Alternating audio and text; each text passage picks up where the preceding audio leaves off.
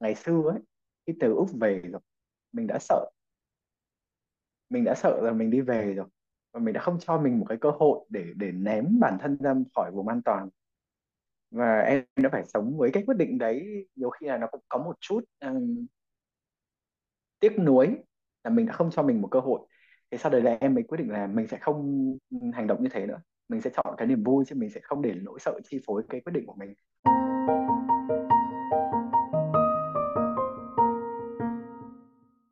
Chào mừng mọi người đến với một tập tiếp theo của podcast Gen Z Story. À, tôi là Tài, mình Hữu Tài, là host của chương trình này. Thì à, đến dự podcast hôm nay thì có bạn à, Quân Tạ là founder của uh, công ty Otivet Media. Thì anh à, cảm ơn Quân à, đã nhận lời mời tham gia cái podcast của anh. Thì à, mời em giới thiệu thêm về mình để những ai nghe chương trình này à, có thể biết thêm nhiều hơn về em. Ờ, rất là cảm ơn anh Tài đã đã đã mời em tham gia ờ, podcast này. Um, em là Quân và em hiện tại đang sinh sống và làm việc ở Bali và cũng là một ờ, một digital ờ, digital nomad là một cái dân du mục ờ, làm việc online và làm việc từ xa không có cố định giờ giấc. Thì um, đầu năm 2024 này em vừa thành lập công ty của mình uh, headquarter ở Singapore đặt tên là Ultimate Media là một cái uh, một cái thương hiệu xây dựng thương hiệu cá nhân cho những cái nhà sáng lập và những người quản lý hoặc là chủ doanh nghiệp với cái mong muốn là giúp họ xây dựng một thương hiệu cá nhân à, thu hút một cái cộng đồng theo dõi họ và trở thành cái khách hàng tiềm năng trong tương lai của họ khi mà họ có những cái sản phẩm dịch vụ hoặc là giải pháp. Thì à, um, như là em cũng mới bắt mới bắt đầu cái cái cái startup này của mình và mong muốn là có thể đem câu chuyện của mình và startup của mình kể với cả khán giả của anh Tài hôm nay. Rồi, thì mình bắt đầu với cái phần là sự thật hay là nhầm tưởng. À, anh sẽ nêu ra năm nhận định và em xem nó là à, sự thật hay nhầm tưởng nhé.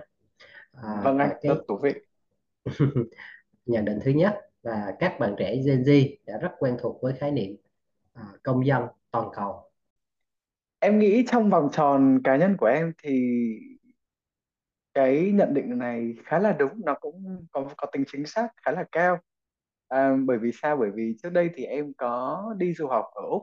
Thế là cái vòng tròn bạn bè của em thì cũng là những cái bạn mà à, các bạn cũng đi du học hoặc là những cái sau này khi mà về nước làm việc thì cũng trong một cái môi trường quốc tế và em cái vòng tròn xung quanh mình thì cũng đa phần là các bạn đều là những cái bạn mà đã có những cái um, những cái cái tiếp xúc văn hóa với cả những cái môi trường bên ngoài. Thế cho nên là cái cái nhận định và cái hiểu biết về những cái môi trường đa văn hóa à, hay là công dân toàn cầu thì em nghĩ là nó là một cái nhận định đúng với cả cái tập bạn bè của em. Um, yeah, em nghĩ như thế. Và thật ra là khi mà mình sử dụng um, kể cả với những cái bạn mà các bạn không có tiếp xúc cả những cái môi trường bên ngoài trực tiếp hoặc là mà qua những cái phương tiện thông tin đại chúng như kiểu là Instagram hoặc là TikTok thì các bạn cũng là những cái người mà đã đã thế nào đã tiêu thụ rất là nhiều những cái những cái sản phẩm truyền thông những cái ấn phẩm truyền thông từ các cái các cái bạn creators là những cái bạn tạo dựng thương hiệu và nội dung và content trên trên trên không gian mạng thì em nghĩ là đây là cũng một cái một cái tính um, một cái tính hội nhập á để cho rất là nhiều người họ có tiếp xúc với những cái những cái những cái văn hóa khác nhau hoặc là những cái những cái um, những cái media những cái những cái nội dung khác nhau từ những cái đất nước khác nhau. Đó thì em nghĩ đây là một cái nhận định đúng. À, nhận định thứ hai là các bạn trẻ Gen Z à, nhảy việc khá thường xuyên. Ừ, em nghĩ câu này đúng nhá câu này không phải nhầm tưởng câu này là một câu rất đúng um, trong vòng tròn bạn bè của em và những cái những cái lứa các em um, các bạn bè lứa dưới một chút ít tuổi hơn một chút thì đều là những cái bạn mà có cái có cái xu hướng thay đổi việc liên tục hơn những cái thế hệ trước đây mà em đã đã từng tiếp xúc cùng lý do thì em nghĩ là các bạn sẽ có rất là nhiều lý do để có thể có cái sự thay đổi này. Một phần nhé một cái sự thật một cái dark truth đấy là một cái sự thật tối hơn một chút đấy là các bạn nhảy việc để có một cái mức lương cao hơn. Um, để có một cái mức lương cao hơn và để biết xem cái vị trí của mình trong thị trường lao động như nào cho nên các bạn thường xuyên là đi phỏng vấn bên ngoài để xem cái mức lương mình có thể challenge được cái cái nhà tuyển dụng kia không thì đấy cũng là một lý do cái lý do thứ hai mà em thấy khá là nhiều bạn trẻ gặp phải à, trong vòng tròn của em đấy là các bạn à, chưa thực sự là kiên nhẫn với cả những cái những cái những cái learning curve của mình á. Tức là khi mà có một cái vấn đề gì đấy nó xảy ra nó hơi khó khăn một chút hoặc là nó hơi ờ, làm cho cả các bạn cảm thấy ờ, hơi không vui một chút là ờm, các bạn sẽ có xu hướng ờm, tìm một cái gì đấy một cái giải pháp nào đấy nó dễ dàng hơn bằng cái việc là tìm một cái môi trường mới. Đó thì à, nhưng mà đấy cũng là hai cái lý do mà em nhìn thấy. Còn một cái lý do thứ ba đấy là rất nhiều bạn là các bạn ý cảm thấy là cái môi trường này không phù hợp và nó thực sự không phù hợp để cho các bạn có thể phát triển được một cái phương án dài hơn. À, hoặc là các bạn tìm kiếm một cái môi trường hoặc là một cái môi trường đội nhóm hoặc là một cái người lãnh đạo khác. Thế cho nên các bạn ấy có cái xu hướng là đi tìm kiếm một cách um, chủ động hơn thì em nghĩ đấy cũng là một cái lý do mà em gặp từ các bạn bè của em. Cái à, nhận định thứ ba ha là các bạn trẻ Gen Z hiện tại đầu tư rất là nhiều cho việc học tiếng Anh. Em nghĩ cái này cái này đúng nhá cái này đúng chứ không phải nhầm tưởng. Ờ, bạn bè em thì đứa nào đứa đấy cũng là những đứa mà có thể nói thành thạo tiếng Anh này xong rồi cũng là những các bạn thì cũng là những người đi dạy tiếng Anh cơ Thế xong rồi ừ, tại vì em nghĩ là bây giờ với cả một cái công việc mà khi các bạn ra trường á tiếng Anh nó không còn phải là một lợi thế để các bạn có thể một cái mức lương cao hơn nữa ấy. nó như kiểu là một cái một cái một cái yếu tố các bạn cần phải có ấy, bởi vì ừ, ít nhiều thì tất cả các công ty hiện tại họ cũng đang đang có một cái môi trường mà em nghĩ là trong cái vòng tròn tiếp xúc của em thì đều là những cái môi trường mà nó có tính quốc tế. Nếu không phải là công ty quốc tế thì cũng có những cái những cái ví dụ khách hàng quốc tế này hoặc là nhân viên có một vài người từ từ nước ngoài vào làm thì buộc là để cho cái hiệu quả của công việc nó được đảm bảo thì các bạn phải nói tiếng Anh. Thì em nghĩ là ừ, đa phần các bạn đều là những cái bạn mà có thể nói được tiếng Anh hoặc là sẽ đầu tư thời gian và tiền bạc và công sức của mình để đi học tiếng Anh tốt hơn bởi vì ít nhiều thì nó cũng sẽ cho mình một cái mong một cái mong muốn công việc. À, rồi nhận định thứ tư là các bạn trẻ Gen Z rất quan tâm đến việc xây dựng thương hiệu cá nhân. Em nghĩ là cái này là một nhầm tưởng. Vì ờ, thật ra em tiếp xúc của em thì đa phần là các bạn đang tập trung vào để xây dựng một cái lộ trình sự nghiệp nhiều hơn. Tìm kiếm một công việc tốt hơn thay vì là xây dựng một cái thương hiệu cá nhân mang tính lâu dài um, để mà nói là các bạn không tập trung vào xây dựng thương hiệu cá nhân thì không đúng bởi vì thương hiệu cá nhân nó không phải là một cái một cái gì tách biệt với mình ấy. Mình làm gì thì nó cũng là thương hiệu cá nhân của mình thôi. Mình kiểu mình đi ra khỏi phòng đó mọi người nói gì về mình thì nó vẫn là thương hiệu cá nhân của mình. Đúng không? Hoặc là à, anh xây dựng một cái gì đấy ở trên social media à, trên mạng xã hội và nó không phải để xây dựng thương hiệu cá nhân của anh nhé mà nó chỉ là, kiểu, anh đang xây dựng một cái người diễn giả nói chuyện với cả các bạn Gen Z đi chẳng hạn. Thì bản chất cái đấy nó cũng là một cái thương hiệu cá nhân rồi. Tức là vô hình chung nhiều người họ không xây dựng nhưng họ vẫn có. Thì mình cũng nhận nhận, nhìn nhận đấy là thương hiệu cá nhân là một cái mà bạn không cần xây dựng thì bạn vẫn có.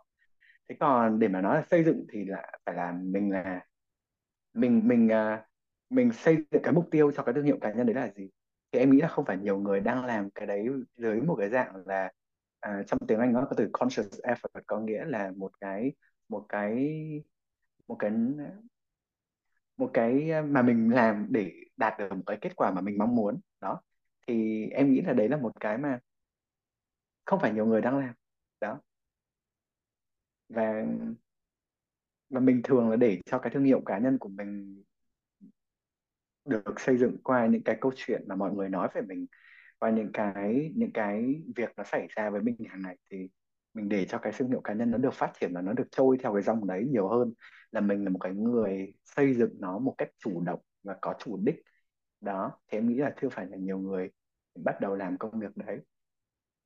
Thế nhưng mà rất là nhiều bạn để mà để mà quan sát ở cái góc độ là ờ, dùng mạng xã hội đi thì các bạn đang à, ví dụ nhất là các bạn ở Việt Nam có một cái nghề mà em nghĩ là một cái nghề đang khá là phát triển đấy là nghề nghề KOC có nghĩa là Key Opinion Consumer. Thì rất là nhiều bạn là những người làm review ạ. Thì các bạn đang đấy bản chất là một thương hiệu cá nhân. Là các bạn đã xây dựng mình là một cái người mà có kiến thức về sản phẩm và có có thể ảnh hưởng đại chúng và có thể ảnh hưởng đến cái nhu cầu tiêu dùng của đại chúng. Thì đấy là một cái một cái hình ảnh cá nhân mà em nghĩ là các cái nhóm các bạn đang làm creators các bạn đang làm reviewers là các bạn ấy đang đang xây dựng luôn đó, đó. đấy là cái một cái một cái mà các bạn đang làm. Thì thật ra ở cái thế hệ của em tất cả cái gì các bạn đăng lên social media những cái story các bạn đăng lên Instagram bạn đang ở đâu bạn làm gì tất cả những cái đấy là những cái phản chiếu của một cái thương hiệu cá nhân. Đó. Những cái quan trọng ở đây là mình hiểu là nhiều người là người ta xây với mục đích tìm một công việc tốt hoặc là kiếm được một cái nguồn thu nhập khác một cái nguồn thu nhập thụ động hoặc là bán một cái giải pháp. Còn rất là nhiều người họ đang không có xây dựng nó rất là xây dựng theo một cái mục đích nào cả. Nhận định thứ năm cũng như là nhận định cuối cùng đó là các bạn trẻ Gen Z ngày nay sử dụng mạng xã hội nghề nghiệp LinkedIn ngày càng nhiều. Em mong là cái đây là một cái đúng nhưng mà em không không không dám nói là nhầm tưởng. Thật ra bây giờ các các bạn còn là sinh viên thì khi mà ra trường với cái mục tiêu là đi sẽ sẽ đi làm một cái công việc văn phòng đi là các bạn đều đã được nghe có thể là các anh chị khóa thêm nói về việc sử dụng LinkedIn là một cái nơi để để tìm kiếm những cái cơ hội về công việc rồi. Và rất là nhiều người đi nếu các bạn muốn kết nối với những người như là anh chẳng hạn hoặc là những cái anh chị đi trước trong nghề thì các bạn cũng sẽ đến LinkedIn để kết nối thôi. Um, thì em nghĩ là đây là một cái một cái có thể là một cái nhận định đúng. Đấy là rất nhiều người đang sử dụng LinkedIn nhiều hơn nhiều hơn. Một nhận định đúng. Và em sử dụng LinkedIn rất nhiều. Rồi mình đi qua năm cái uh, nhận định ha trong cái phần uh, sự thật hay là nhầm tưởng. Cái phần tiếp theo thì uh, anh em mình sẽ trò chuyện nhiều hơn về cái câu chuyện của em. Thì thì uh, qua nghiên cứu thì anh thấy uh, có một cái keyword ha có một cái từ khóa về em đó là anh nhận thấy đó là sự dịch chuyển ba có ba sự dịch chuyển uh, dịch chuyển. dịch chuyển ha đó thì cái dịch chuyển đầu tiên ha dịch chuyển số số 1 anh thấy đó là sự dịch chuyển về cái về địa lý. Giống như hồi nãy em em có chia sẻ đó là em đã học ở ở úc học đại học ở úc sau đó về Việt vâng. Nam làm việc. Và bây giờ lại uh, chuyển sang Bali Indonesia để làm việc ha. Thì em có thể uh, kể lại ha kể lại cái câu chuyện đó như thế nào vì sao em lại đưa ra những cái cái quyết định như thế? Quyết định dịch chuyển ừ. um, thực ra em em nghĩ là dùng em cũng là một người có cái xu hướng yêu thích chủ nghĩa xây dịch có nghĩa là mình thích uh, được đi lại nhiều uh, có một cái cuộc sống tự do về việc di chuyển. Um, kể lại câu chuyện thì ngày xưa khi mà tốt nghiệp ở úc xong tốt nghiệp xong em mới biết em là thủ khoa nhá ở của cái trường đại học em học ấy. So, em rất là vui. Um, thế nhưng mà đấy là kể một flex một chút đấy. Thế còn uh, tốt nghiệp xong là một cái giai đoạn mà em nghĩ rất nhiều bạn bạn ấy gặp phải và em cũng thế là gặp phải một cái trạng thái lơ lửng. Đấy là mình không còn trong một cái vùng an toàn nữa. Mình không còn là người đi học nữa mình tốt nghiệp rồi. Thì đến lúc đấy là có những cái quyết định rất là lớn đấy là sẽ làm gì cho tương lai? Hoặc là tiếp tục học lên cao hơn. Bởi vì lúc đấy em có một cái lựa chọn là học một cái bằng honor có nghĩa là bằng một cái bằng cử nhân danh dự. Sau hết cái cử nhân danh dự là em có thể học trực tiếp thạc à, tiến sĩ luôn không cần phải học thạc sĩ. Thì nếu mà đi theo cái cái hướng đấy thì em sẽ kết thúc là một cái người một cái người đi dạy học ở một cái trường đại học của em luôn. Thì đấy là một cái định hướng. Xong rồi định hướng thứ hai là ra đi làm ở bên ngoài. Um, đó thì lúc đấy là em mặc dù em ngày xưa học là em kiểu rất là nốt ấy là kiểu em học rất là ok ấy, rất là được. Thế nhưng mà em thì không thích làm việc trong môi trường dạy học ấy đấy. Thì xong kiểu em quyết định là ra bên ngoài làm ra bên ngoài làm thì đến lúc đấy là tốt nghiệp xong rồi mình mới trong một quá trình đi tìm việc thì cái năm đấy là năm covid ở úc ừ, business đóng cửa rất là nhiều các cái doanh nghiệp đóng cửa rất là nhiều và để cho một cái người thật ra là mà mà không phải là người địa phương ấy, kiếm được một công việc rất là khó. Bởi vì để có thể giữ anh ở lại làm việc với họ ấy, họ sẽ phải tốn chi phí là sponsor có nghĩa là đài thọ cho anh có được một cái visa chẳng hạn. Thì nghe thì có vẻ là mình là hơi kiểu gặp thời không may mắn. Nhưng mà em nghĩ là đến lúc đấy khi mà em cũng rất là sợ sợ không có kiếm được việc. Và cái nỗi sợ đấy là một cái nỗi sợ mà em nghĩ là nó thực sự tồn tại và nó chi phối cái quyết định của mình vì là sợ không có việc ở Úc. Và mình bắt đầu đi tìm kiếm những công việc thì lúc đấy là em có một cái, có một cái offer ở Việt Nam. Thì lúc đấy em mới đắn đo là quyết định là bây giờ mình sẽ cho mình một cơ hội ở lại ở Úc để để tìm việc và để tiếp tục trong trạng thái thất nghiệp.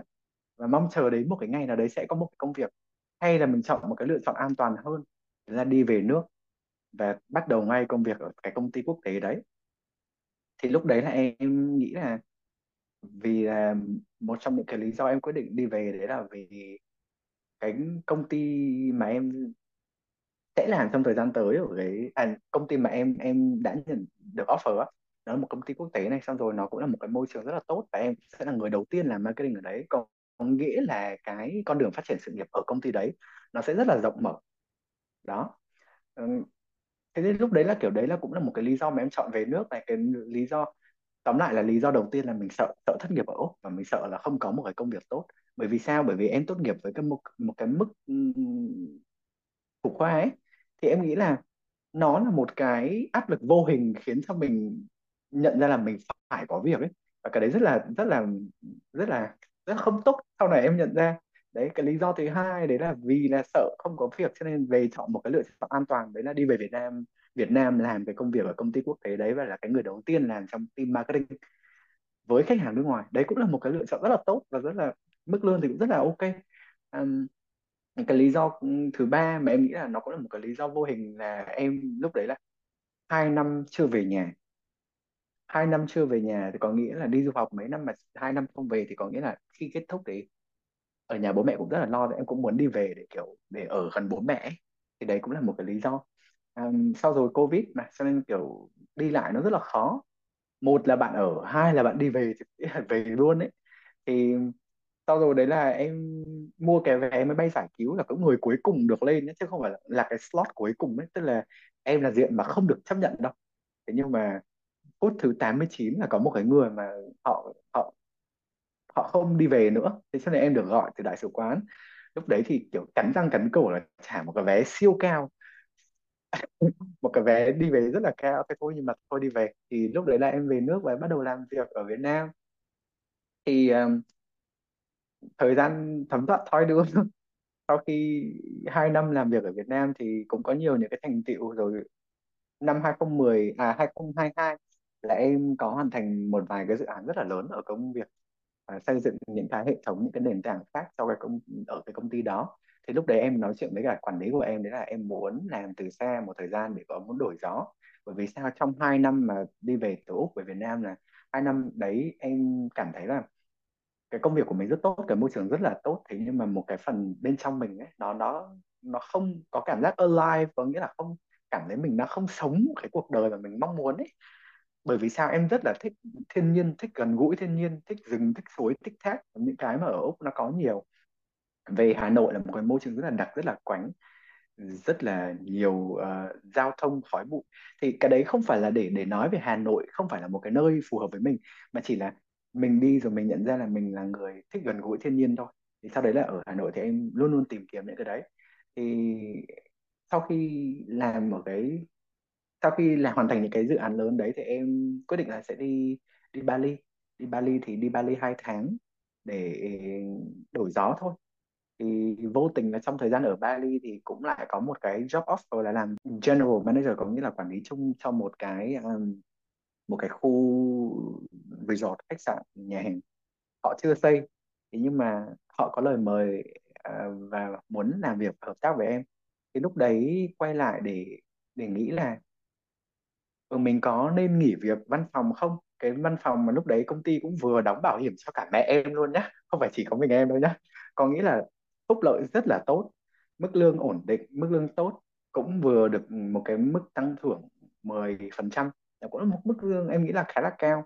Xong rồi um, con đường sự nghiệp phát triển tốt này tất cả những cái đấy là những cái mà khiến cho mình sợ là mình không nên mình không nên dừng lại ở đó um, và mình liệu rằng là mình nếu mà mình nghỉ công việc ừ, văn phòng thì mình có một cái tương lai ổn định không? Thì đến lúc đấy em mới quyết định là ngày xưa ấy khi từ Úc về rồi mình đã sợ.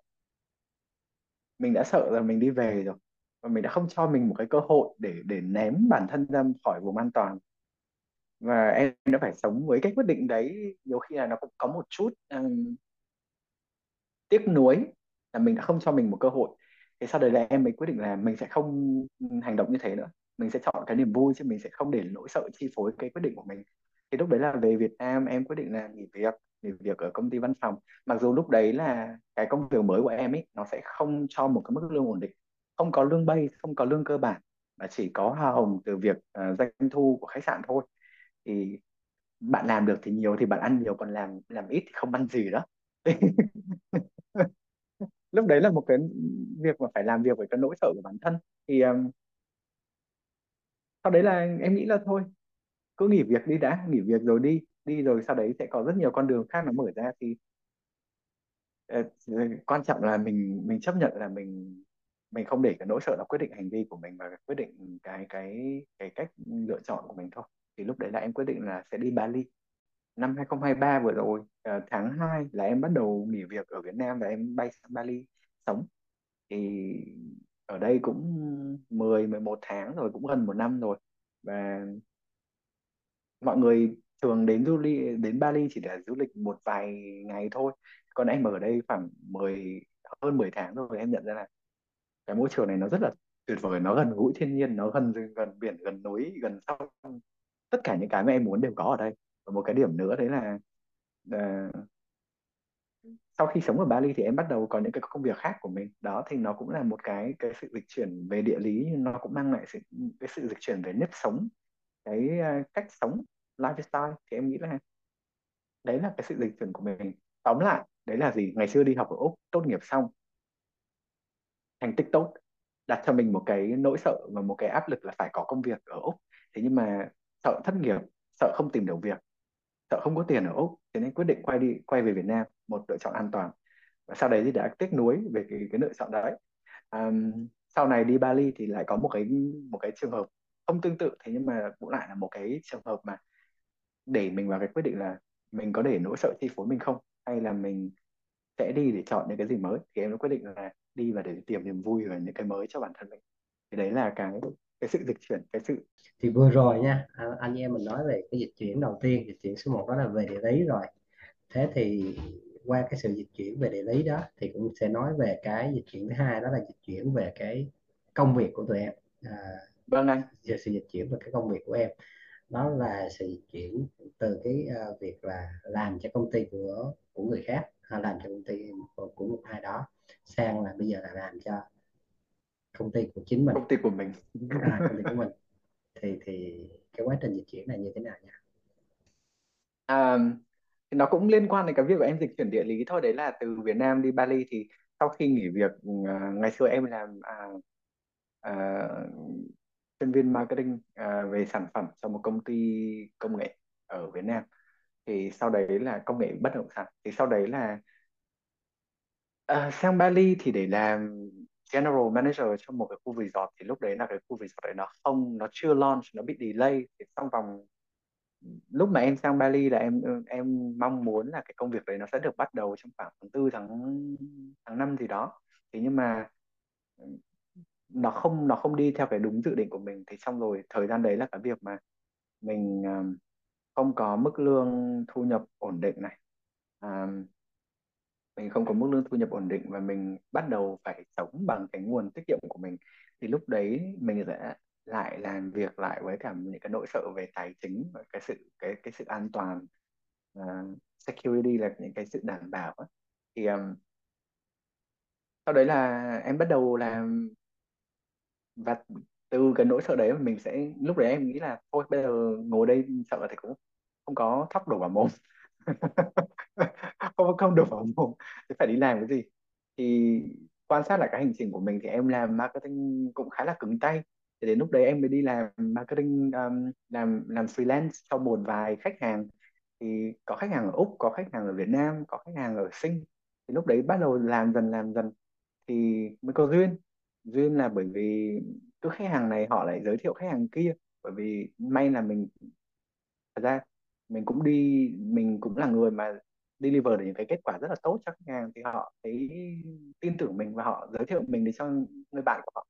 Thì từ đấy là tự nhiên lại có một cái một cái business model mà em lại tạo ra đấy là một cái về xây dựng thương hiệu cá nhân. Bởi vì em xây dựng thương hiệu cá nhân cho một vài founder và họ lại um, founders và họ lại giới thiệu mình cho những founders khác thì làm nhiều thành quen tai. Đó thì sau đấy là em bắt đầu một cái một cái tự một, một cái business của mình là làm cố vấn thương hiệu truyền thông cố vấn thương hiệu cá nhân cho những cái nhà sáng lập. Và uh, cũng qua quá trình đấy thì cũng có những cái khách hàng doanh nghiệp là B2B thì cũng bắt đầu là kiểu cung cấp những cái dịch vụ về um, social selling có nghĩa là em không em em không tìm được một cái từ một cái từ cùng nghĩa trong tiếng Việt thì xin phép dùng từ tiếng Anh để social selling. Um, thì cũng qua cung cấp cái dịch vụ uh, training cho những công ty khác.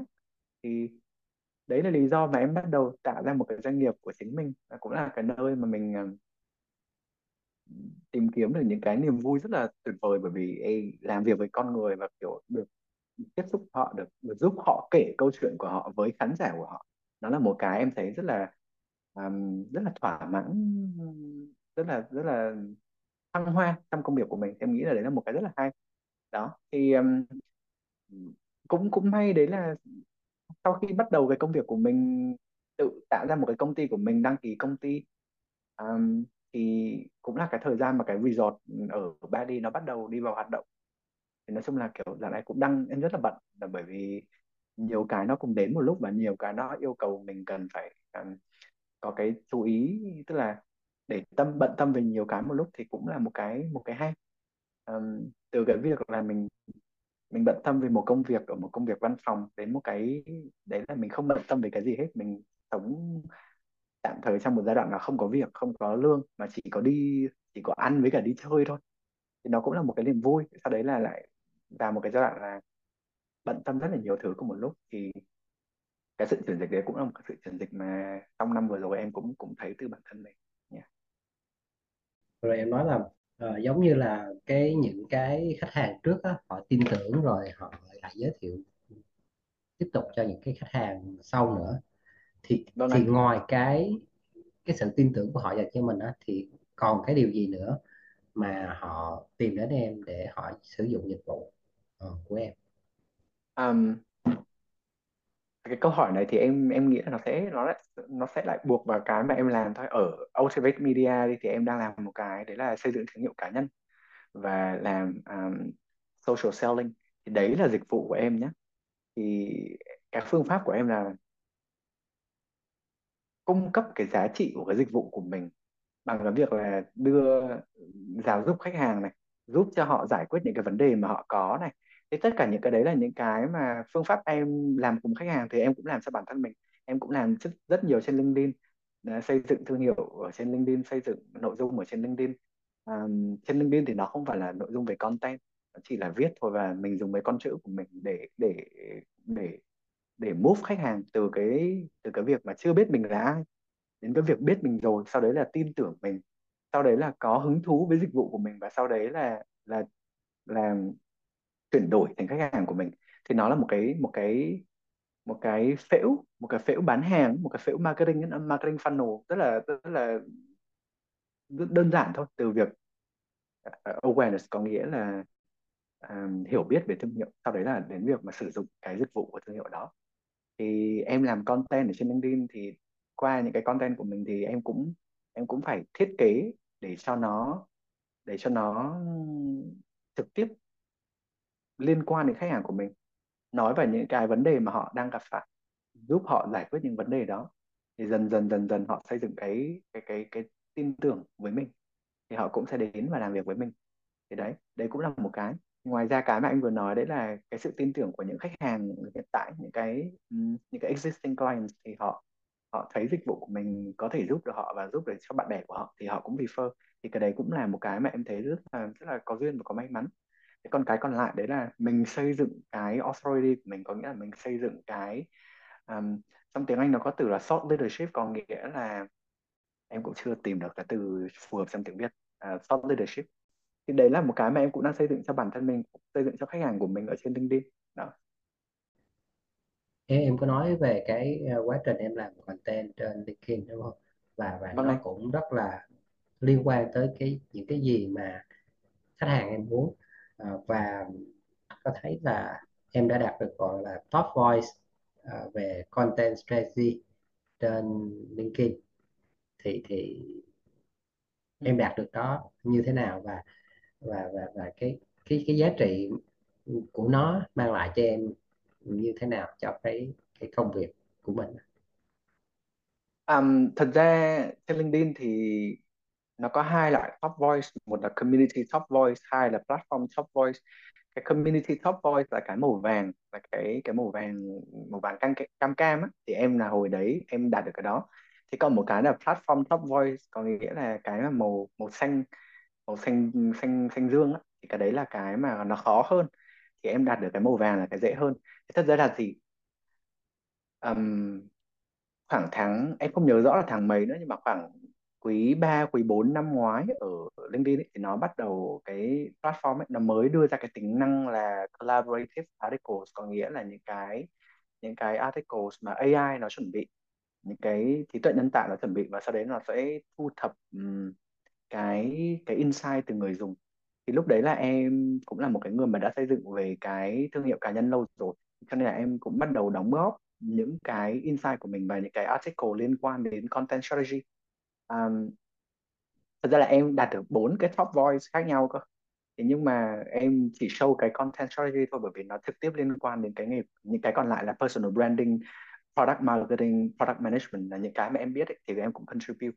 Um, thật ra em nghĩ là em cũng là một trong những cái người khá là sớm có những cái cái cái cái cái top voice badge đó. Bởi vì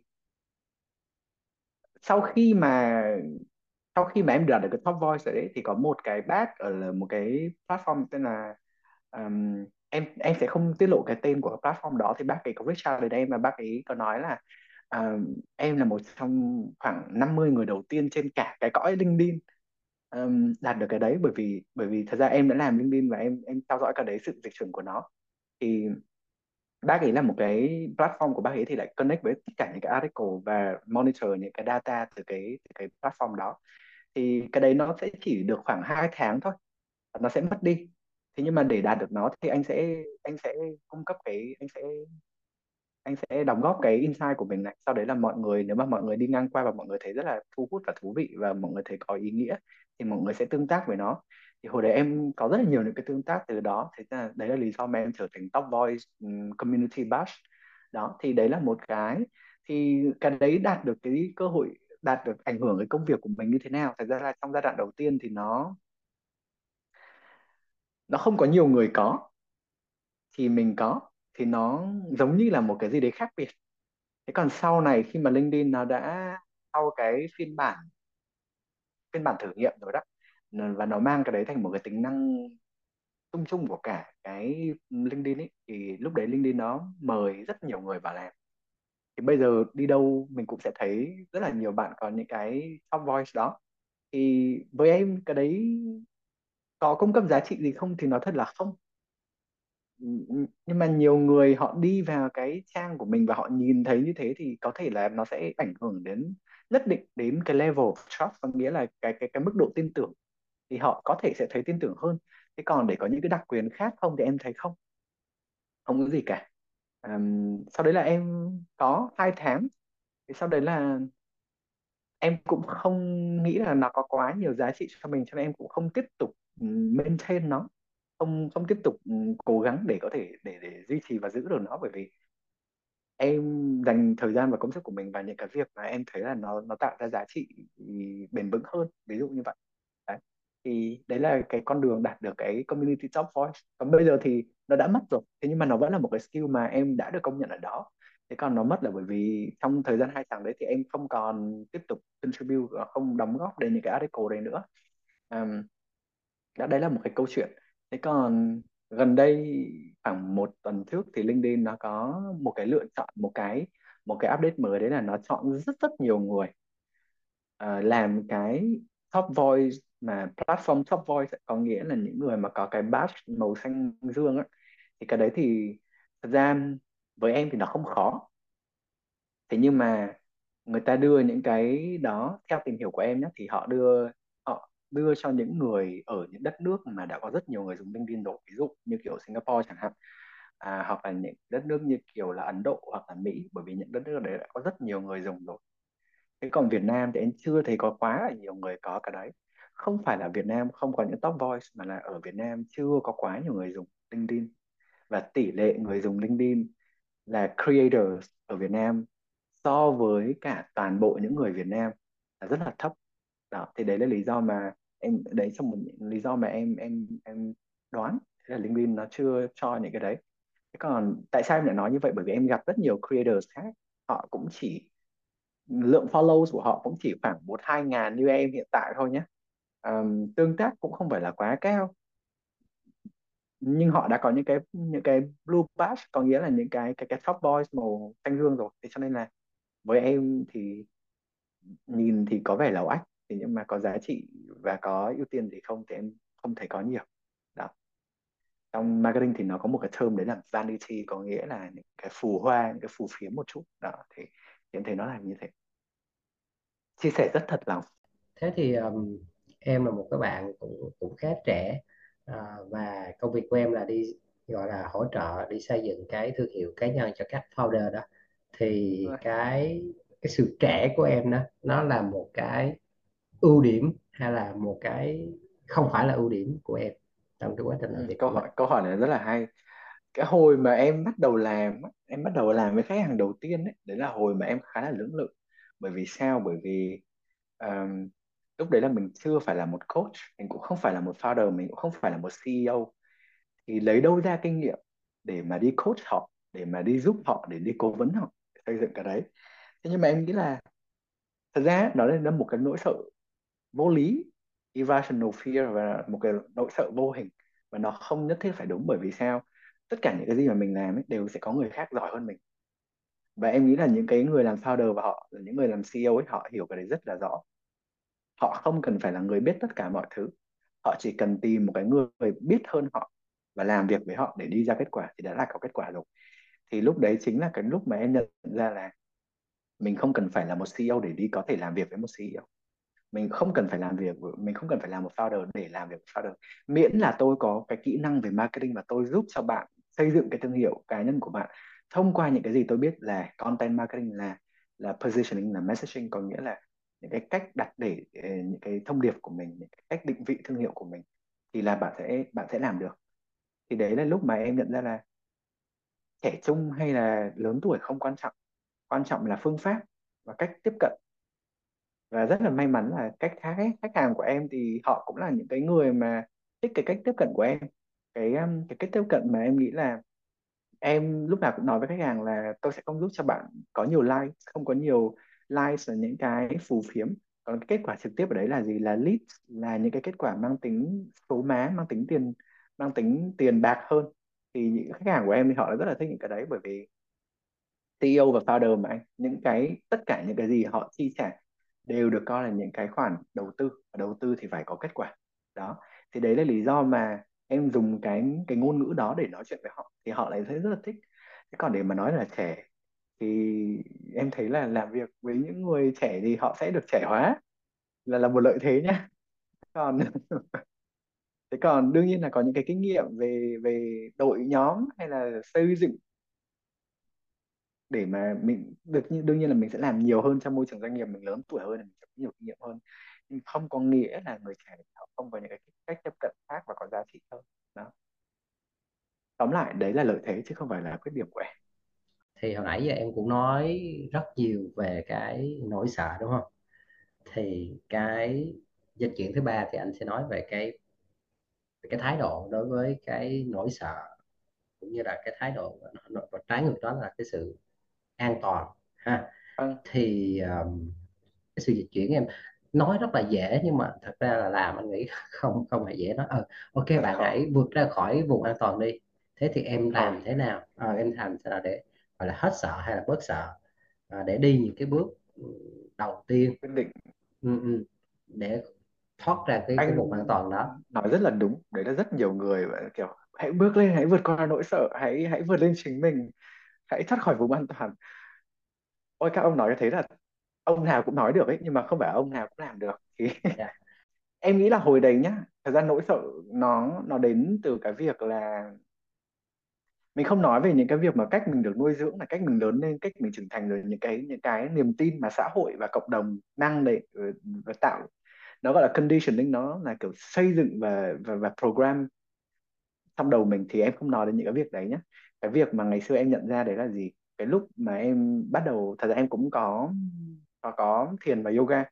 Thì cái lúc đấy là cái lúc mà em nhận ra là có những cái nỗi sợ của mình ấy nó đến là những cái bài những cái bài thử để xem mình có vượt qua được nó không có một cái đợt mà em sợ không có tiền bởi vì lúc đấy là em không có không có công việc ổn định và không có cái cái cái cái nguồn thu nhập ổn định không?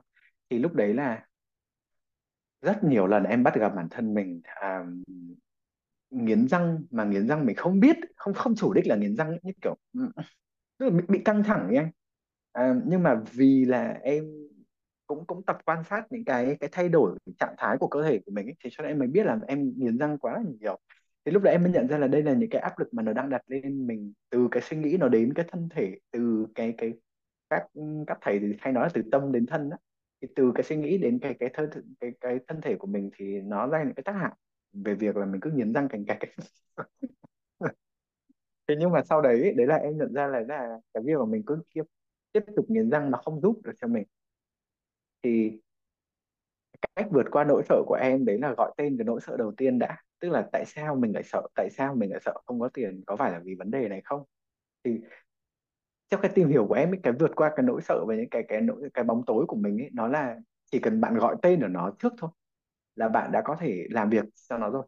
Nhiều khi là mình sợ mình sợ cả một cái một cái confusion bubble có nghĩa là một cái một cái bong bóng ấy mà mình không biết bên trong nó có cái gì thế đến lúc mà mình mình ngồi xuống và mình nhận ra với bản thân mình rồi đấy ừ đây là sợ không sợ không có tiền này sợ, sợ không thành công này. Đấy sợ bước ra khỏi vùng an toàn thì thế nào là vùng an toàn? À, thế nào là thành công? Và thế nào là nhiều tiền và ít tiền? Đó thì từ cái việc mà mình bắt đầu hỏi bản thân mình những câu hỏi đấy thì mình sẽ có những cái định nghĩa mới. Và từ những cái định nghĩa mới thì em nghĩ là đấy là sự thay đổi. Khi mà mình có định nghĩa mới có nghĩa là mình đã mình đã chấp nhận là nỗi sợ đó là một cái phần mà cần thiết để có thể nghe thì mang tính hơi triết lý một tí, nhưng mà nỗi sợ đó thật sự là cần thiết để mình có thể, mình có thể grow được, mình có thể phát triển được. Đó. Thế nhưng mà thay vì là bạn để cho ờ, cái việc sợ không có việc hoặc là sợ không có tiền chi phối cái quyết định và hành động của mình thì thì cứ chấp nhận nó thôi. Xong rồi làm. Và nếu mà trong cái ví dụ em kể cho anh ấy, đấy là nhiều khi mình cũng phải challenge lại cái nỗi sợ của mình ngày xưa em sợ không có việc, cho nên em đi về Việt Nam. Nếu như mà em tiếp tục sợ một cái như thế nữa, có nghĩa là em sẽ sống và để để để để tiếc nuối cái hành vi, những cái hành động của mình ấy. Thế cho nên là em quyết định là không sợ nữa, cứ đi thôi. Đó. Thì đấy là cách mà em vượt ra khỏi vùng an toàn từ cái việc sợ đấy xong rồi. Bây giờ mở công ty ra cũng rất nhiều nỗi sợ nhé. Bởi vì ngày xưa mình làm có một mình thu nhập, thật ra là ừ, thu nhập thì rất là rất là em tạm dùng là từ ok bởi vì ok hơn cái mức thu nhập cũ ngày xưa em được. Nó cũng một mình làm không nhiều nhưng mà thu nhập thì cao hơn rất nhiều thì đấy là một cái mà em thấy ok. Thì sau bây giờ mở công ty ra nó cũng có những cái chi phí những cái những cái cost những cái những cái phí mà mình cần phải phải trả. Tức là mở mắt ra là đã anh đã phải tiêu tiền rồi. Mở mắt ra đã tiêu tiền mở mắt ra đã, đã có những cái gì để phải thanh toán rồi. Thì có nghĩa là đến lúc đấy là mình sợ mình sợ thì mình mình làm như thế nào? Mình chỉ có tập trung vào chấp nhận nó mình phải làm việc với nó thôi. Đó. Sợ không có tiền thì bạn sẽ phải tìm ra những cái phương án tiếp cận khách hàng khác nhau tìm ra những cái phương án xây dựng khác nhau và phải liên tục thay đổi thì em nghĩ là ừ, thì nó mới mới có kết quả ở đó. Đó đấy là một cái mà em vượt nỗi sợ. À, nếu như mà có một cái lời khuyên nào đấy dành cho những cái bạn nào mà đang phải vượt qua những cái nỗi sợ đấy là các bạn đúng như anh nói không cần phải nhảy ra chỉ cần bước từng bước một thôi. Ví dụ trong um, trong trong uh, lãnh đạo người ta dùng một cái từ đấy là tender edge có nghĩa là một cái một cái mềm một cái edge là một cái một cái cạnh mềm ấy mình không nhảy cả hai chân ra khỏi nó. Mình chỉ cần từng bước một mình mình bước nó ra mình cảm thấy là mình cần chậm lại một chút thì mình chậm lại hoặc là mình cảm thấy nó rất là vững rồi thì mình có thể nhảy ra ngoài hoàn toàn. Thì đấy cũng là một cái um, cái quan trọng nhất là em nghĩ là mình phải ý thức được cái gì đang làm cho mình sợ chứ còn ngồi đấy mà sợ, mà cứ cứ sợ tất cả mọi thứ là không sợ gì luôn á. Nhưng mà khi mà sợ, mình sợ gọi tên được, nỗi sợ ý thức được nó là cái gì thì mình sẽ bắt đầu có những cái sự thay đổi. Thì ngoài ra trong cái quá trình đấy thì em nghĩ là cũng rất may mắn là em có có những cái những cái người làm coach, những cái người làm mentor. Tức cái cái cái nhu cầu, cố vấn. Thật ra với em bây giờ, trả tiền cho một cái dịch vụ cố vấn là hoàn toàn xứng đáng. Bởi vì sao? Bởi vì mình ngồi đấy sẽ phải mất đến một, hai năm để có thể đi ra được cái kết quả. Mà nhiều khi còn không ra kết quả, cứ kiểu vừa làm vừa sai vừa thử lại. Thì chi bằng là mình mình mình mình bỏ tiền ra trả cho một ai đó, nhờ họ hướng dẫn mình cách làm như thế nào đưa cái công thức của họ cho mình và mình đi đến kết quả của mình nhanh hơn và thành công dễ hơn. Ừ, em dùng từ thành công dễ hơn có nghĩa là họ đã có thành công rồi và mình chỉ cần làm và và có commitment thôi thì mình cũng sẽ đi được đến họ. Thì đấy là một cái mindset về về tiền bạc mà em thấy là cũng cũng khá là thu hút à cũng khá là um, tốt trong năm vừa rồi mà em học được. Đấy là như kiểu tiền nó là một cái năng lượng mà bạn có thể tái tạo được. Renewable có nghĩa là bạn chỉ cần chi tiền theo cái cách đấy, nó như kiểu một cái dòng chảy, bạn phải chảy ra thì mới có cách chảy vào. Đó. Thế còn thời gian thì nó không phải là một dòng chảy, thời gian nó là một tài một tài nguyên mà không không tái tạo được. Thì chi bằng là mình nhờ ai đó dạy cho mình cách làm và mình đi đến kết quả nhanh hơn. Đó, thì đấy là cái mà em cũng vượt qua nỗi sợ đó. Tóm lại là gì? Ý thức được nỗi sợ của mình là gì? Thử từng cái bước nhỏ một và tìm một cái người để họ có thể chỉ cho mình cái vấn đề của mình là gì và đưa cho mình không phải đưa cho mình giải pháp mà họ nói chuyện với mình để xem là đâu là giải pháp phù hợp nhất với mình. Thì đấy là ba cái cách mà năm vừa rồi em đã em đã làm việc với bản thân mình với cái những cái nỗi sợ của mình. Đó. Ừ. à, và vừa rồi em cũng nói à, về cái gọi là cái kết nối em dùng thiền để gọi là kết nối với chính mình á. Thì vâng cái sự kết nối với bên trong của mình kết nối với chính mình á thì nó có giúp em gì trong cái sự dịch chuyển nào cái thái độ của em đối với uh, nỗi sợ um, em nghĩ là thái độ của em thay đổi là em không còn sợ nhiều nữa ấy. mình không còn sợ bởi vì thật ra đến cuối ngày cái mà mình làm từ khi mà thiền thì em nhận ra là có nhiều cái mà ví dụ như kiểu làm cho mình thấy thoải mái và hạnh phúc hơn đấy là mình được gần gũi thiên nhiên này mình uh, không phải ngồi 9 tiếng đồng hồ trước một cái màn hình máy tính để cho con mắt của mình nó cận càng ngày càng nặng hơn ví dụ như thế. À, mình có thời gian ừ, chăm sóc bản thân mình ờ, tập yoga mình có thời gian nói chuyện với những bạn bè của mình mình có thời gian gần gũi thiên nhiên rồi viết lách ừ, ừ, rồi em cũng vẽ vời em cũng viết lách đấy là những cái mà em thấy là khi mà em thiền thì em nhận ra là có những cái giá trị mà em em thấy thoải mái để mà tiếp tục nó thì thì những cái nỗi sợ thì những cái mà em cũng khi mà khi mà ngồi để quan sát nó thì cũng thấy là nó cũng không đáng sợ nhưng mà như như mình vẫn hay nghĩ.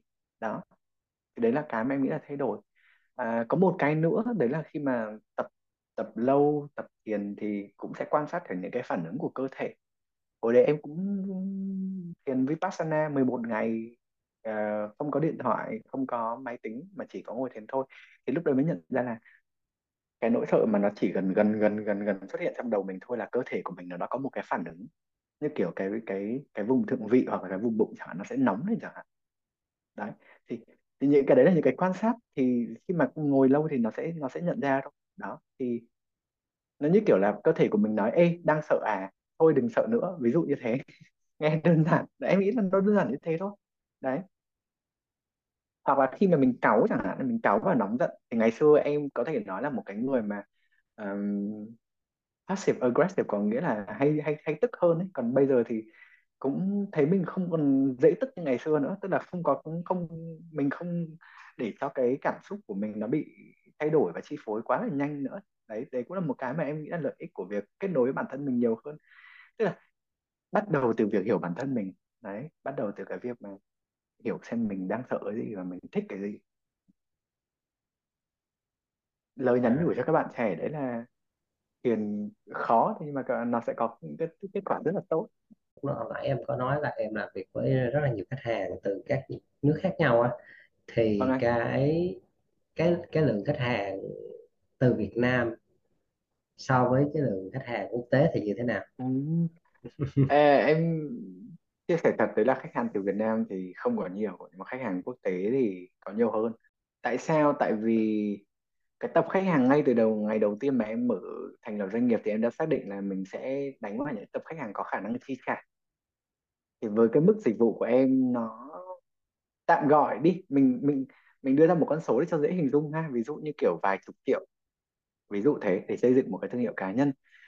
Thì không phải là ai cũng muốn bỏ ra mức đó hàng tháng để làm việc đó nhất là khi mà bạn không measure được không nhìn ra được cái kết quả ngay lập tức bởi vì thương hiệu cá nhân nó một con đường dài nó không phải là một cái cuộc chơi như kiểu một ván cờ vậy. có thể lật một cái là thua hay thắng Ừm, và cái cái thói quen tiêu dùng của người Việt Nam thì họ nên nhận ra là mình chưa có nhiều những cái nhu cầu cho những cái dịch vụ cố vấn bởi vì nói chung những cái tiếp xúc của em đấy khoảng mười nhiều khi là um, hơi lì hơi cồ đầm ăn xôi tức là muốn mình sẽ tự giải quyết vấn đề của mình trước khi đi tìm đến sự giúp đỡ của người khác. Um, điều đấy không có nghĩa là tất cả mọi người mà điều đấy có nghĩa là khi mà em tiếp xúc với cả những khách hàng quốc tế thì những cái họ họ chỉ cần mình họ chỉ cần nhìn thấy mình tạo ra giá trị thôi và họ thấy cái phương pháp đấy họ làm được họ follow được thì có nghĩa là mình đã mình đã tạo, tạo ra sự thay đổi và chuyển dịch cho họ rồi thì họ sẵn sàng chi trả. À, đúng một cái mức nữa đấy là tại vì mình à, khi mà em bắt đầu làm doanh nghiệp ấy thì em cũng có một cái mindset đấy là sing dollars dollars term có nghĩa là dịch vụ giải pháp của bạn sẽ được chi trả bằng tiền tệ nước ngoài. Thì đương nhiên rồi cái mức trung bình của nước ngoài thì nó là mức cao ở Việt Nam bởi vì cái đồng đô thì nó rất là cao rồi. Thế cho nên khi mà làm việc với cả tập khách hàng ở nước ngoài thì tập khách hàng rộng hơn, có nhu cầu chi trả cao hơn.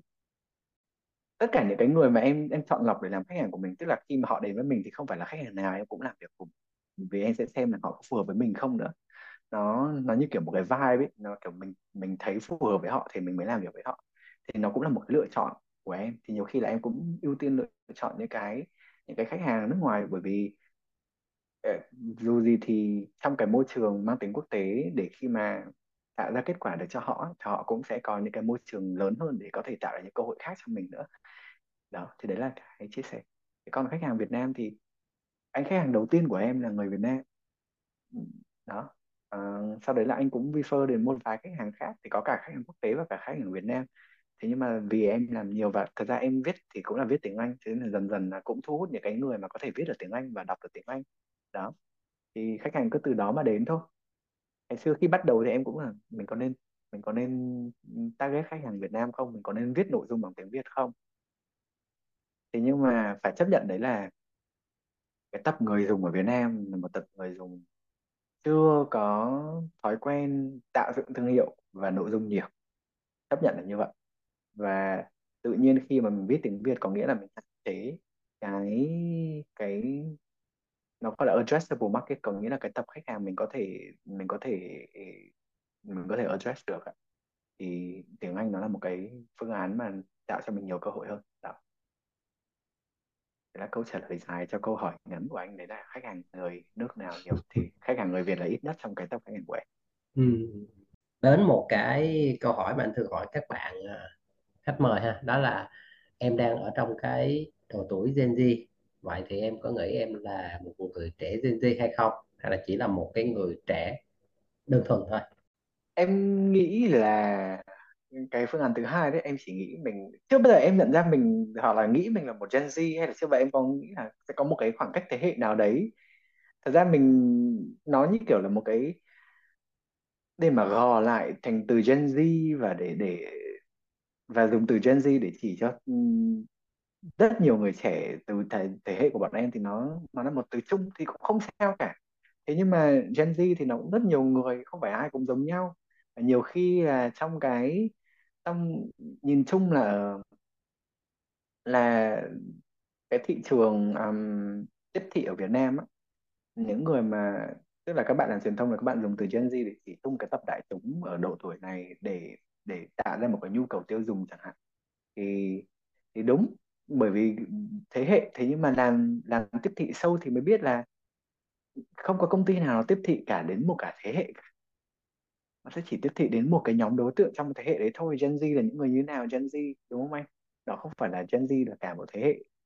Không có ai đi tiếp thị đến một phần tư dân số của cả, cả nước cả. Chỉ trong một phần tư dân số của cả nước đấy xem là cái nhóm nào là cái nhóm mà tạo ra cái nhu cầu tiêu dùng cao nhất hoặc là có cái um, propensity to consume có nghĩa là xu hướng tiêu thụ thì tìm được cái nhóm đối tượng đấy thôi.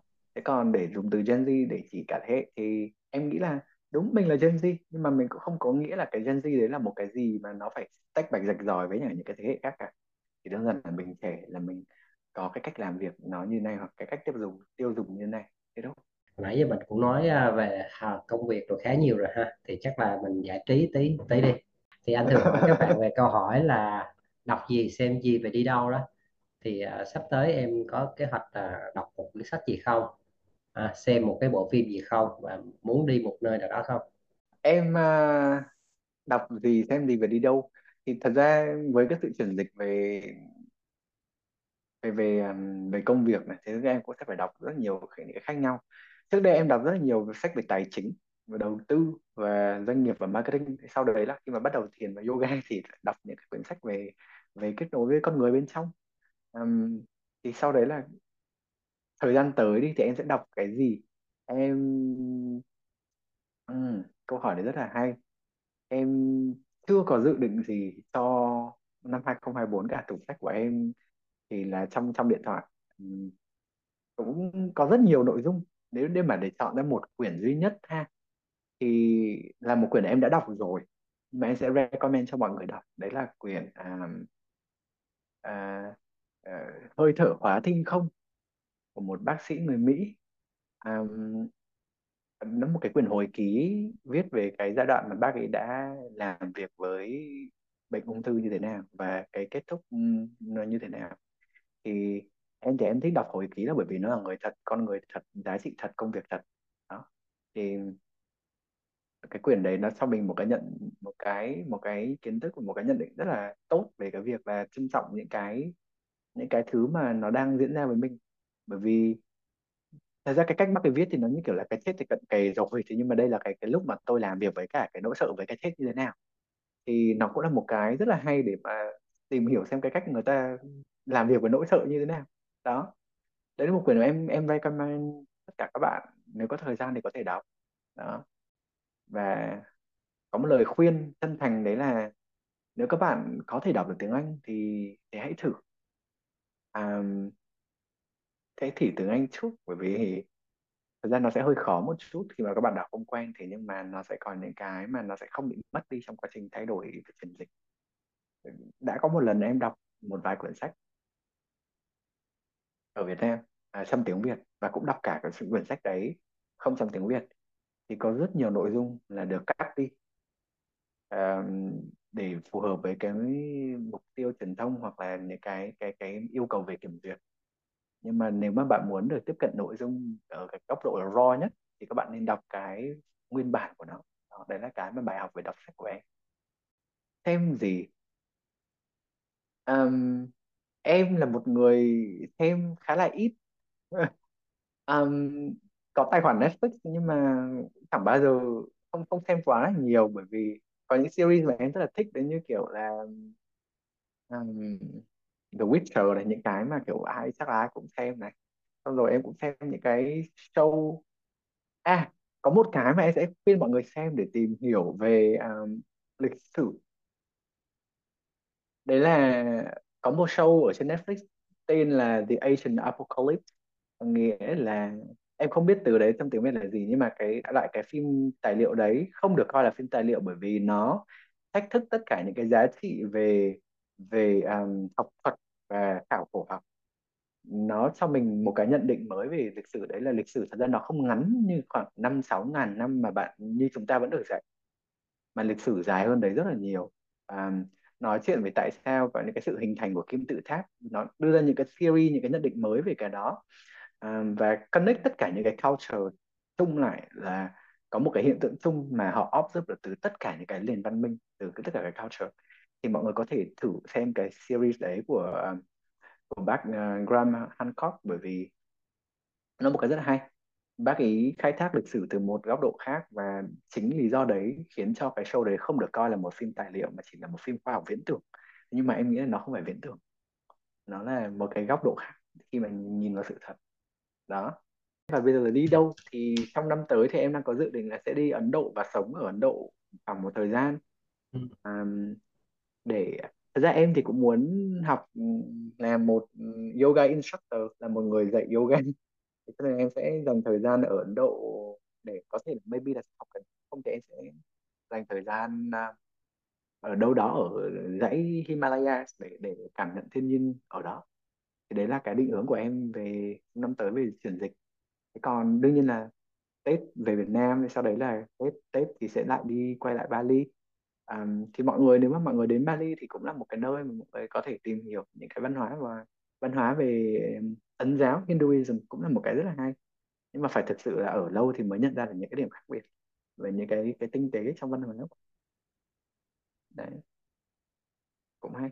Nói chung là em thì năm tới sẽ sẽ đặt đặt điều kiện à, đặt đặt um, goal cho mình là sẽ đi Ấn Độ và ở Ấn Độ một thời gian. Đó. Dịch chuyển ở Ấn Độ một thời gian.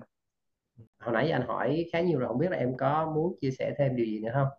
Một câu một câu hỏi rất là hay chia sẻ thêm một điều gì đấy thì em nghĩ là chắc là có một cái một cái chia sẻ ngắn với các bạn trẻ đấy là nếu như mà các bạn đang cân nhắc về một cái sự thay đổi nào đấy à, mà nó mang tính tạo ra những cái định hướng mới những cái công việc mới những cái môi trường mới thì ừ, cũng không cần phải ngại không cần phải tức là mình còn quá là trẻ để có thể đóng gói mình trong một cái vùng nào đấy. Đó thì thôi cứ nếu có cơ hội thì cứ cứ cứ, um, cứ bước ra khỏi vùng an toàn một cách nhẹ nhàng xong rồi tìm kiếm những cơ hội mới. Và chúc các bạn sẽ tìm được một cái một cái niềm vui cho bản thân mình qua cái cách mà các bạn làm việc rồi cách các bạn sống và cách các bạn di chuyển. À, chúc anh Tài đi có nhiều cái khán giả thú vị như em. Hoặc là đấy um, cung cấp được nhiều những cái thông tin hay em nghĩ là hay. Rồi chúc khán giả của anh là các bạn cũng sẽ học được nhiều những cái điều mới những cái điều thú vị qua những cái podcast mà anh Tài cung cấp. À, thế thì chắc là mình à, kết thúc chương trình tại đây nha. Anh cảm dạ vâng ơn à, ừ, Quân một lần nữa khi đến à, chia sẻ những cái câu chuyện của mình. Đặc biệt là giống như là ba cái sự dịch chuyển à, dịch chuyển về địa lý dịch chuyển về công việc dịch chuyển về cái thái độ của mình đối với cái nỗi thái độ sợ. Chào em. Chào anh. À, à, chào mọi người ha cảm ơn mọi người đã lắng nghe tới thời điểm này của cái podcast này. Bye bye.